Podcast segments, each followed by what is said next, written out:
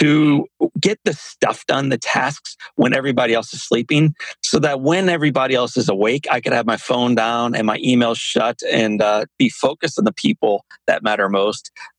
That would be awesome.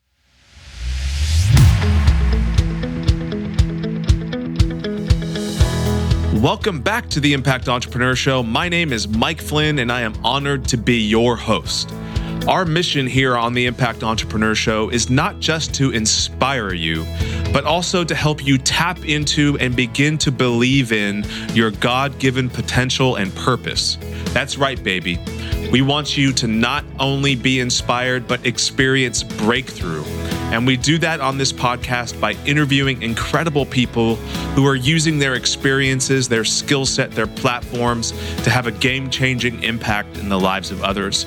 And here's the thing none of these folks are simply sitting back, living a life of leisure. They have things to do, places to go, and lives to impact. Speaking of that, I actually have a lot in common with today's guest, John O'Leary. We have a shared faith, beautiful wives who are more awesome than we'll ever be, four children, a love for Matt Maher's music, and an insatiable curiosity. One that manifested as a childhood love for actually playing with fire. My pyrotechnic tendencies ended after accidentally setting my brother's clothes on fire in our backyard shed. No one was seriously injured, but we learned to stop playing with fire. John, unfortunately, learned the lesson in a life altering way. At age nine, a fire exploded and John was launched 20 feet against the far side of his garage, trapped and on fire. When he was brought to the burn center, 100% of his body was burned and he was given a 1% chance to live. But John fought these extraordinary odds, although he didn't face this battle alone. He spent five months in the hospital, underwent dozens of surgeries, lost all of his fingers to amputation. He had to relearn to walk, relearn to write, and relearn how to feed himself. As John put it, he had to endure, persevere, and survive, largely because others emerged and served and inspired him. Now, John lives to share the life giving lessons from his story in hope that he can spark a positive change in others. As John put it, I share these lessons as a tribute to those who leapt into the flames to save me, who worked tirelessly to restore me, who pushed me to write though I had no fingers, who held me close when the days were dark and the nights were scary, who helped share these lessons as an invitation for you to choose to wake up to the fullness of your life, to embrace the amazing gift of each moment, and to celebrate the joy of your inspired life. We often feel like we have to have things mapped out and scheduled. We've been told that we will need checkpoints and milestones in order to move forward in life and achieve anything worthwhile. But that, I'm telling you right now, is a big fat lie. So I asked John, someone who could never have planned the experiences he had to overcome, what's the one thing that we all need to move all in and move forward in our own lives? And this is what he said We are in battle every day. But most of us don't even recognize it as being a battle. We just view it as being the ordinary or the mundane or just, quote, my life or just, quote, work and we don't realize how scare how sacred the moment is. We don't recognize how freaking blessed we are to be in the game in the first place. There are roughly one there's roughly a 1 in 4 trillion chance of you and me being born in the first place. And as John says, maybe it's time that we start acting like it. So bust out your pens and paper, take some notes, and get ready to brace for impact and live a life on fire with John O'Leary. John O'Leary, welcome to the Impact Entrepreneur Show. Dude, we've been trying to line this thing up for like almost a year, I think, and I'm very grateful that we finally, uh, that the universe has worked for us today. Well, Mike Flynn, you uh, you have been a big part of the universe working for us today, and I am honored, man, to be on your show. So thank you for making time. Yeah, absolutely. You know, we have a ton in common. If you didn't know, first we got our our shared faith. Secondly, we each married a beautiful woman who proved they are way more awesome than we will ever be. Um, we have four children. Uh, yes. we, we both love Matt Maher's music. And yes and we are both curious. We we lead with curiosity. And finally, I would add both handsome and and exceptionally athletic. Actually, yes, I, I love that. I love that. I agree. You know, um, I always kick things off with with our origin story, and you have a very powerful origin story that um, really has shaped the trajectory of your life. And we're going to use a quote to kind of kick things off. And this quote comes from someone named Lovelle Drachman. I've never, I don't know who this person is, but I just found this quote and I loved it. And it said, Blessed are the curious, for they shall have adventure. Hmm. And so when you were a kid, who inspired adventure in you? Gosh, man. I mean, my, my mom and dad were and remain my heroes. So uh, the origin story for me is actually very unextraordinary in some regards. I'm a Missouri kid, St. Louis born, St. Louis bred, white collared community, white picket fences, golden retrievers in the backyard, and uh, and mom and dad who were home every night together for dinner, who um, took care of us and loved us and guided us forward and encouraged six kids to love one another and to strive to be better tomorrow than we were today. And so I, I, learned a great deal of curiosity and a great deal about life from the heads of my table growing up. Mm. Mm. What kind of adventurous things did your parents do with you? You know, so my mom, this is, she's going to hate me for saying this, but this is the truth. She does not like animals. right. So, like, oh, she's a horrible human being, is your first thought when you hear that. And yet, what you need to know about my family is during the course of my childhood, we uh, had four different dogs. We had a cat that we took in off the streets that had a litter of kittens. We had a turtle that we found in a backyard pond that we got to keep for two years. We had a rabbit that we found injured that we nursed back to health. We had two birds. We had gerbils. And I'm, I'm forgetting what else we had. But the point is, this woman who did not like something allowed her children to experience the things she did not like. And I think that tells you an awful lot about my mom and the kind of lady that she was. And then my dad, he's the military guy, he's a business owner, he's an attorney, kind of straight laced in some regards. But uh, we we grew up in a neighborhood where new construction was all around us, which meant my brother and I and our friends were always finding these carpenters who would allow us to have nails and tape and wood. We would bring it back to our yard and we would build these forts. And my poor dad would come home and we, and we would have a two story fort in our backyard. But he, he did not get the sledgehammer. He, he instead celebrated this ugly creation that his two boys and their friends had created together. So, uh, although mom and dad may not have been thrilled with the children that they were raising and bringing forth into the world, they also celebrated. they celebrated what we were making and what we were creating, and uh, and the lives that we were leading. I love that. Your mom definitely um, personifies the the true meaning of the word passion, which is the willingness to suffer. You know? you know? You and, have no idea. I mean, as we unpack my story, we'll talk more about her passion because oh she's gosh, yeah. and she's an amazing example. You know, the um, I just discovered that we also have a couple other things in common. I'm one of six kids myself, and my dad's a retired army officer. Oh yeah, awesome. Yeah. Where were you in the order, Mike? I'm number two. All right. I'm yeah. number four, baby. Yeah. Yeah. So. you and I. so, you know, um, uh, when I was a kid, we had a lot of adventure as well. We had, and we did, you know, similar things. You know, people had construction projects and they would give us their leftover stuff. And we had a storage shed in our backyard. Hmm. That's where my brother and our you know neighborhood friends that's where we would create our mischievous things our, our inventions. And one of the things that we would do out there is we would take these aerosol cans and we would spray the benches and we would light them on fire. And we would light you know use them as a torch.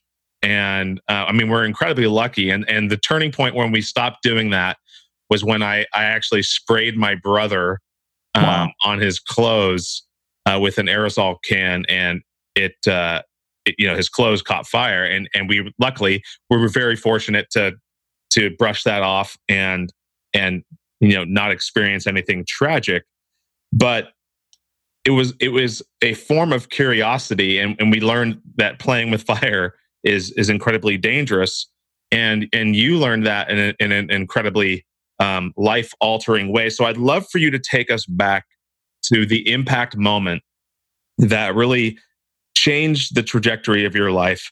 Can you take us to that day? Can you talk about the role curiosity played in it and and how it really opened you up to the potential later down the road?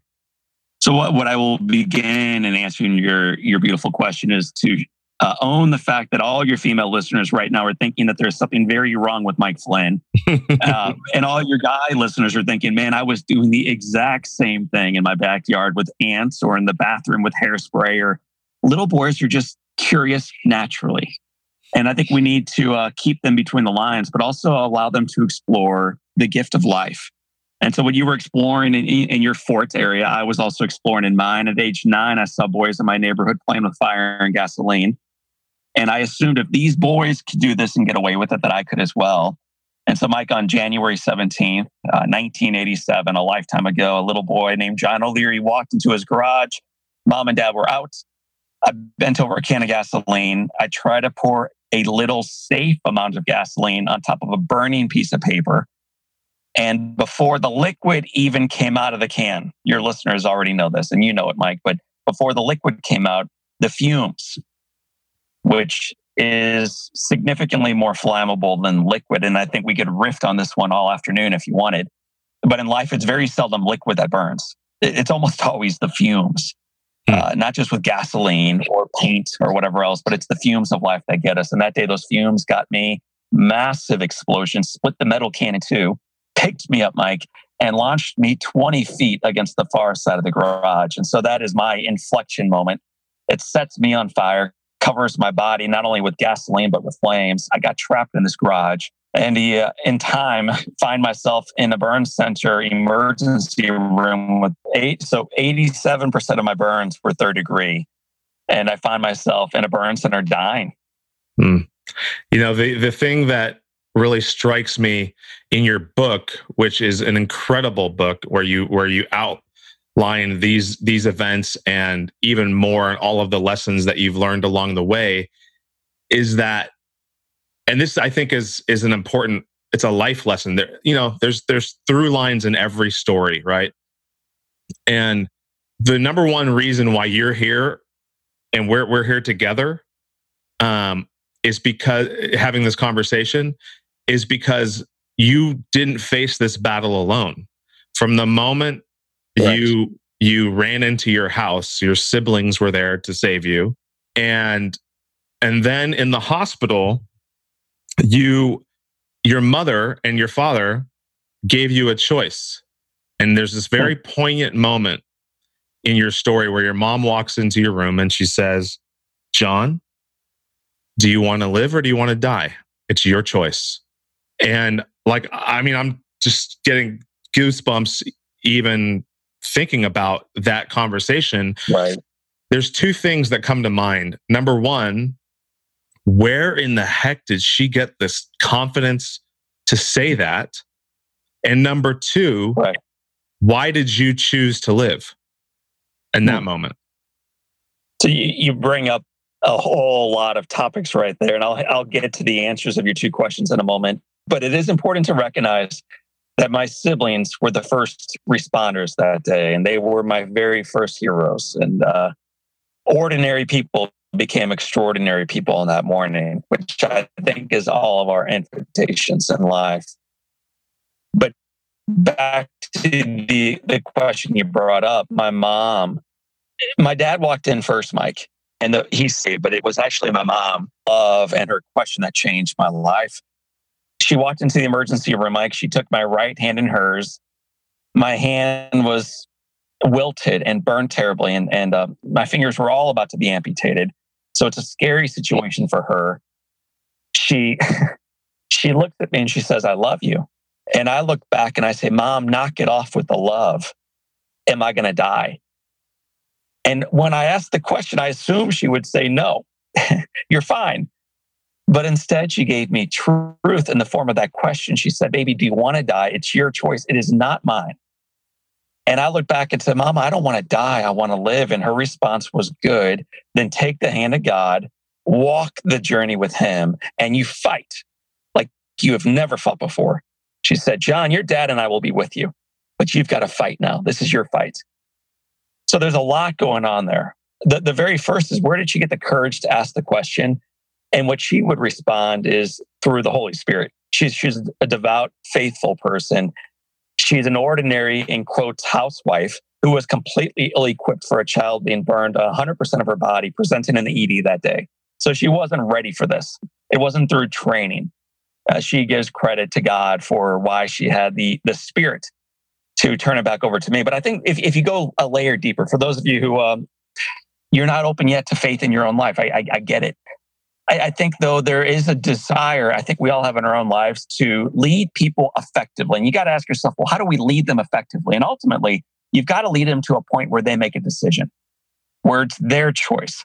They can no longer be victim to what happened to them yesterday or earlier today. And my mother led me to this point in my life where she made me choose what was going to happen next. And this is a decision point we all have every day of our lives. I, I was blessed to have my mom put that in front of me that day. So I, I credit her.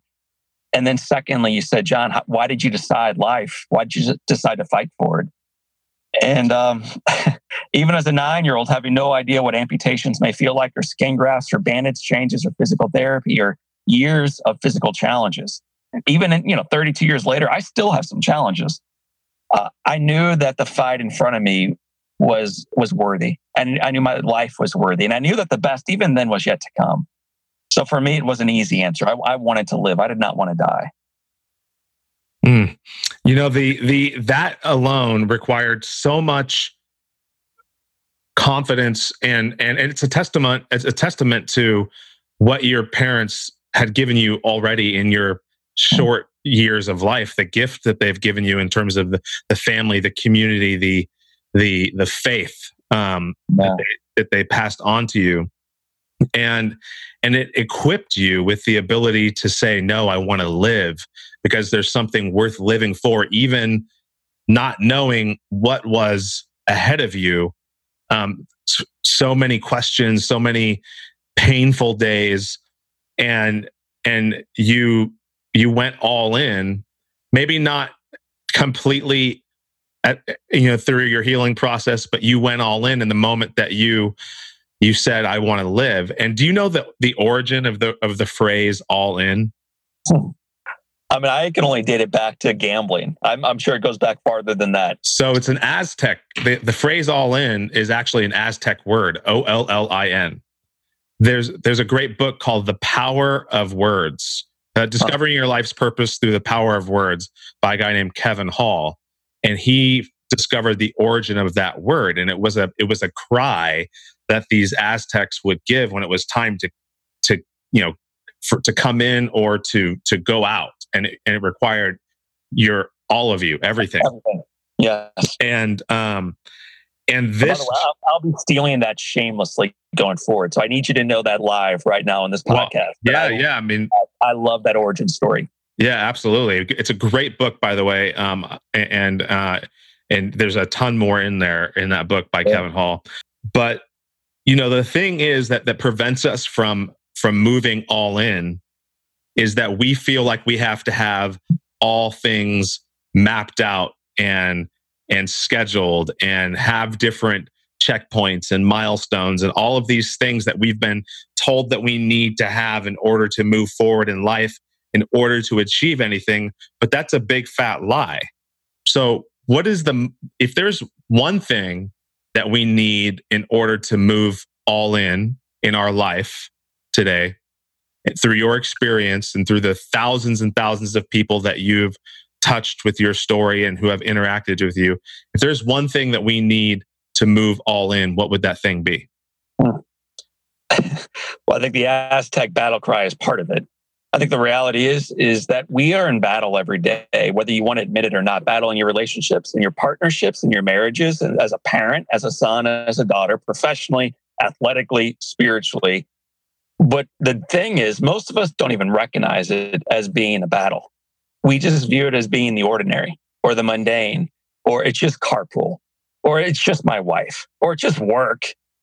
And we don't recognize how sacred the moment is. We don't we don't recognize how how freaking blessed we are to be in the game in the first place. Mm-hmm. There's, you know, one one biological research study says that there's a one in 400 trillion chance of you being on Earth, just biologically. Meaning, at the moment your mom and dad came together, a one in 400 trillion chance that that would happen, that just that moment would happen.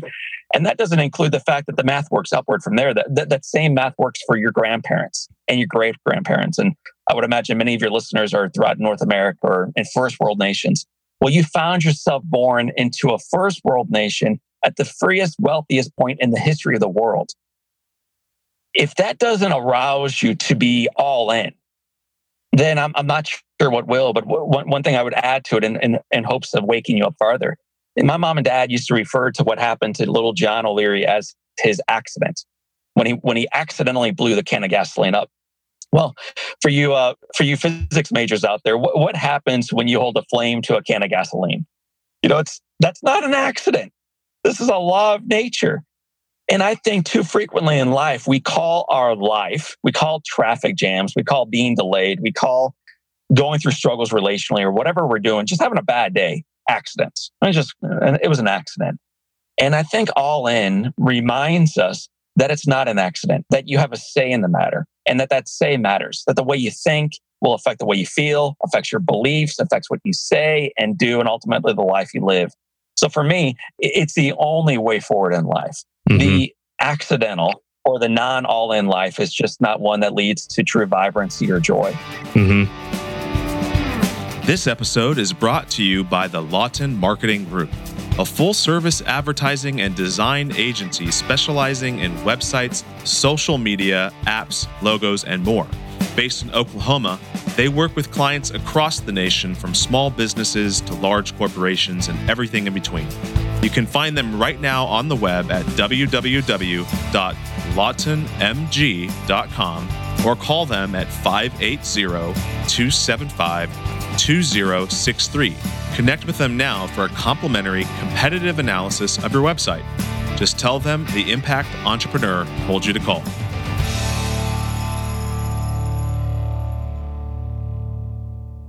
I actually, as you're talking, I actually think that the accidents happen by following the same path, right? So getting mm-hmm. in the same, going the same, getting in the same traffic each and every day, what ends up happening we've all done it. We've all done it. We got this where it's 3.30 in the afternoon on the on, in santa cruz california and highway 1 is stacked with traffic. And i'm i i see the same cars i'm going the same direction. And so i tune out right? And and then that's where the fender benders happen.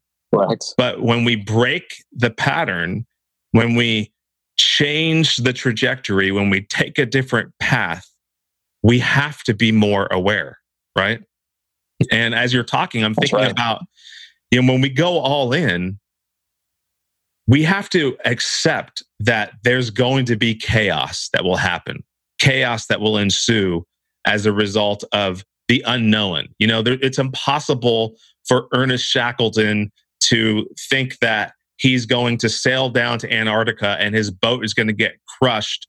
And then he and his 28 crew members survive 500, almost 600 days later, right? It's, it's impossible for him to even predict that, right? To even imagine that. And yet it happened. And one of the things, there's a, another very poignant moment in your story where you've you've come home from the hospital and you're sitting around the table and you're surrounded by a family that's been broken, scarred, that's tired, that will never be the same, but you're all alive. And I think that that is something that we miss. Our society today is inclined to quit despite all of that. Just we are we don't we are afraid of being broken. We are afraid of being scarred. We are afraid of being tired. We are afraid of change and and we're even more afraid to be alive. And and it's it's this it's it's I think it's because we are afraid of what we are truly capable of if we are brave. I think you're totally right. I, I, I think the problem is there's this moment, John, in your story where you come home from the hospital and you and your family are sitting around the table and you acknowledge that there's the brokenness, there's scars, people are tired, there's this acknowledgement that we're never going to be the same again. But but at that same time, we're alive. And I think that that is something that we as a society and maybe even as individuals, let's speak to the individual right now. We are afraid of being broken. We are afraid of being scarred. We're afraid of being tired. We're afraid of change. And I think that we are oftentimes afraid of even being alive because of what it actually means to be alive, what it takes to be fully engaged in the world around us and engaged in our potential. so you're bringing up something pretty deep here. And uh, I would suggest that you're absolutely right. I think we are uh, anxious about what it may look like to be fully engaged with our potential. And I would also suggest, Mike, that I think most of us think that we are fully alive and we are fully engaged. But then when we see someone, whether it's a custodian or a, a podcast host like yourself, that reminds us of what being fully alive look like looks like, we recognize that we aren't as fully engaged in our relationships, in our faith walk, in our health, in our citizenship, and in our life as we possibly could. We, as you progress through life, will get burned, you will get scarred, you will fail, you will fall. But rather than hiding from that, I say embrace it. Our, our, scars exist because the wounds have healed and they actually connect us to one another, those around us. So I think it is, it's, it's the most personal, that it's actually the most connective. So the most, the more we can embrace the gift and the profound nature of our own stories, the more we connect with those around us. So it, it kind of goes back to being all in again and uh, not hesitating when the opportunities present themselves in front of you to step forward first. You know, one of the things that you, you bring up and and and it's that we we end up getting focused on some of the unimportant things in life and that really prevents us from moving from one mindset to another. And this reminds me of a question that my sister Katie, who actually is the first person that connected us um, or, or, brought yeah. you know brought your work to my attention. She was she's an Arbonne rep, and she was at this big convention in Las Vegas where you spoke. And she said, Mike, you have to read John O'Leary's stuff. You have to listen to his stuff. You have to have him on your show. And I was like, you know what? You're right and uh, and I, I reached out to her and she said what are some of the unimportant things she wanted to know from you? What are some of the unimportant things that prevent us from moving from a victim's mindset to a victor's mindset? Wow. You know i mean there's so much there mike and uh, your sister katie is awesome.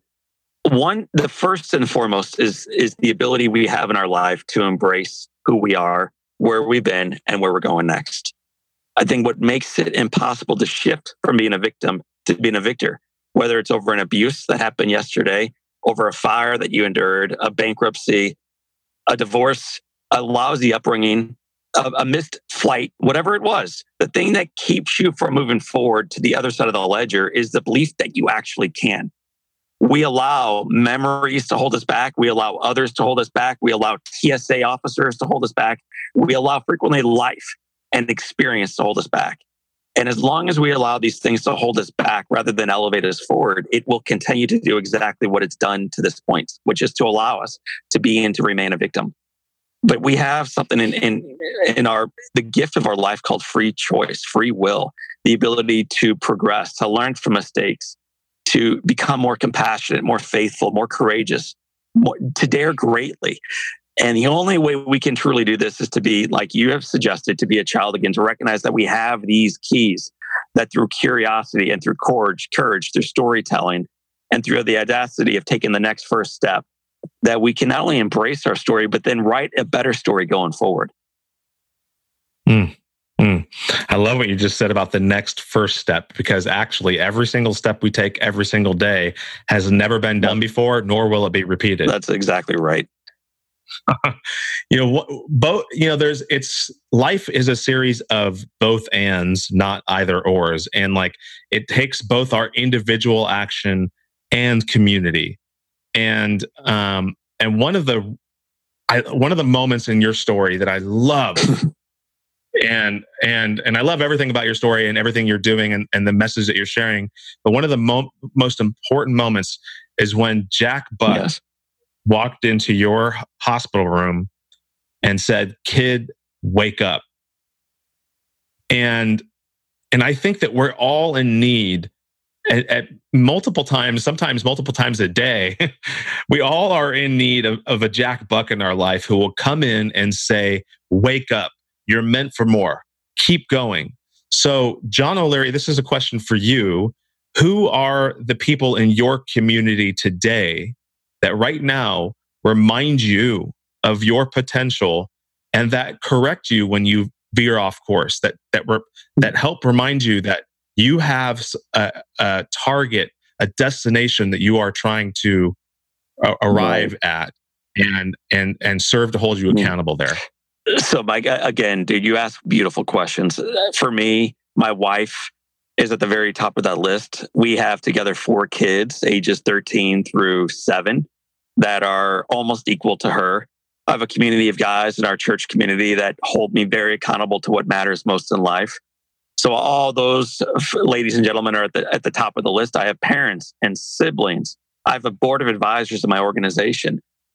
But I'm going to take your question probably in a way that you may not have been expecting.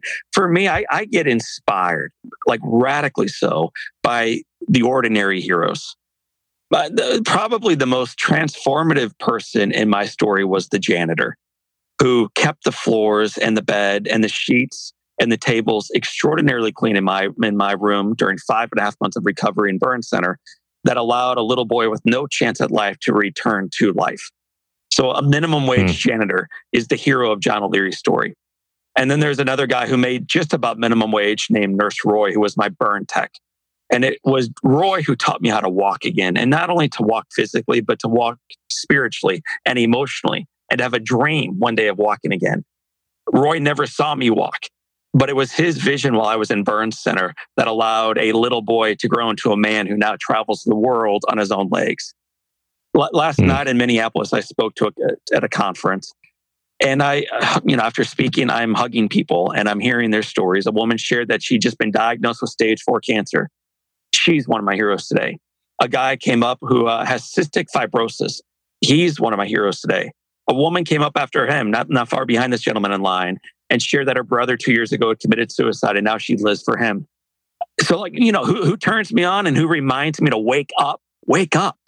Uh, people, ordinary people who remind me that there is no such thing as ordinary people. We are gifts. There is scientifically one in 400 trillion chance of you being here. And maybe it's time that we act like it. So for me, I, I get mm. lit up when I think of Jack Buck and I get lit up when I think of my own mom and dad but man i really catch on fire with life when i when i bump into ordinary people who remind me they aren't and neither am i i love it man i, I love it there's something about um, janitors and, and one of the main characters in my book is actually uh, he's you know him for most of the book as the janitor um, but uh, but there's there's you know there's there they are incredibly talented and gifted and wonderful beautiful people all around us all the time. We just have to wake up and see That's them. Exactly right. You know, and and I think that at, at our at our core, um, the core driver for all of us is that we want to be seen, and we want to know that we matter, right?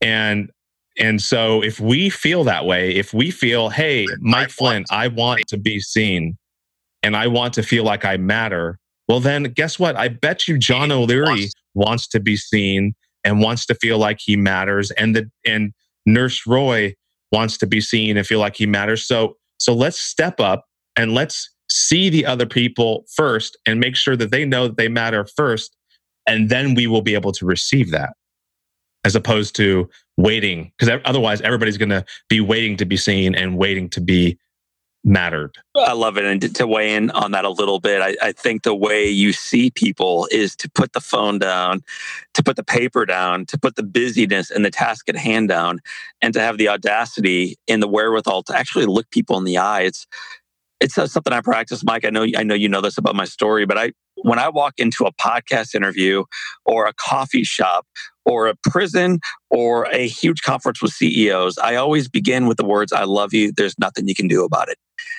it and it has a way of reminding me who actually matters in the room and, and mm. placing myself and my ego and my emails and my bank account and everything else that matters to me in quotes secondarily to the lady, the gentleman, the child, the retiree, the homeless person who's in front of me in this very moment. And, and so um, I, I would challenge your, your listeners next time they come across someone who is below them, and I am using the finger quotes right now, to look that person in the eye, to quietly in their heart say, I love you. There's nothing you can look, nothing you can do about it. And then to begin a conversation with them. Before you order the hmm. coffee, mm. or before you check into the hotel room, or before you go through TSA, treat that person as if they are a person and watch how the interaction changes not only them because it will but changes you and if you start doing this enough in life it's going to lead to a radically different life that's going to affect not only your sales and your marriages and your parenting, but also the lives of those that you bump into. You know, John, that is incredibly powerful advice. And I'm going to start practicing that right now by saying to you, I love you, John, and there's nothing you can do about it. It just got awkward. I love it. I'm in. you know, I, I always uh, ask the same three questions of each of my guests as we wrap up. And, and I know you have a, um, another meeting coming up. So I want to be sure we get there. So the first question is if, well, before we do that, I want to make sure that people know where they can connect with you and interact with you online. Awesome. So, um, first of all, I love your podcast and I love the fact that I get to be a guest of it now. So th- this is extremely humbling and exciting. And if folks want to learn more about the work that I do and that we are doing around around the world, I encourage you to check out John O'Leary inspires.com. So johnolearyinspires.com. And uh, on that site, they can learn more about our book. The book is called On Fire. It's a number one national bestseller. It's been translated in, into 15 languages. It's a cool book that has nothing at all to do with the author. So check out the book On Fire. And, and uh, once you're through with Mike's podcast, I encourage you at some point to check out ours. It's called Live Inspired with John O'Leary. And I just bring on Mike awesome people long story format like yours. Let them share their stories, their mistakes, the lessons they learned, and what it means for the rest of us. We've had some remarkable folks on, like Brene Brown and Dave Ramsey and the band Journey. And uh, they just come on humbly, they share their stories. And uh, I think it inspires and encourages us to live our own story a little bit more boldly. So that's called Live Inspired with John O'Leary. And it is a great show. I'm a listener. Well, I'm, I'm honored, man. So you and my mom. Now we're up to two people already listening. In fact, there was a great conversation that you and Matt Maher had mm-hmm. about gifts, which I think people should go back and listen to that segment about um, about gifts and how and discovering gifts. It's really really you know, powerful. And, and to speak on Matt Maher for a moment, I, to be totally transparent with you, I, I think that's what connects with friends, but also listeners in a very direct way. I had a tough weekend last weekend. I just was down about a few things going on uh, personally that, that we don't need to unpack right now. And I was thinking about where can I draw some inspiration? And it was actually the Matt Maher podcast out of 130 or so podcasts that we've recorded that I I looked back up, I listened back through because this guy's been through some storms. He's lost some things and his heart is so pure and his focus is so clear that I wanted that same purity and that same focus in my own life again. And so just this past weekend, it was Matt Maher that I turned to for advice, like a friend does, on uh, how I could return to what I know actually matters. Hmm. Little little factoid for you: when Matt Maher was getting his start, uh, he stayed at our house. Wow, man, that is awesome. yeah, yeah, it's pretty cool. The first question out of the three is: if you could pick any skill set that you currently possess and turn it into a superpower, so dial it up to eleven, what would it be? Wow. so I would say my energy. I'm uh I was out last night till a little bit after midnight in Minneapolis. I caught an early morning flight back to St. Louis so I could take my kids to school. Uh, so that means I you know, slept about four and a half hours. But if I could take this thing to the nth degree and really fire it up and be even not only more productive, which I think is part of it in life, but to be more present, to mm. get the stuff done, the tasks when everybody else is sleeping, so that when everybody else is awake, I could have my phone down and my emails shut and uh, be focused on the people that matter most. That would be awesome. Like that, I would love to be mm. more present with my wife and with my kids, with my parents, with you, and uh, with our community at large. I love that. That's a powerful answer. The, the, next question is What are three lies that we tell ourselves that prevent us from living a life hmm. inspired? Mm. Well, number one, I think, is I can't.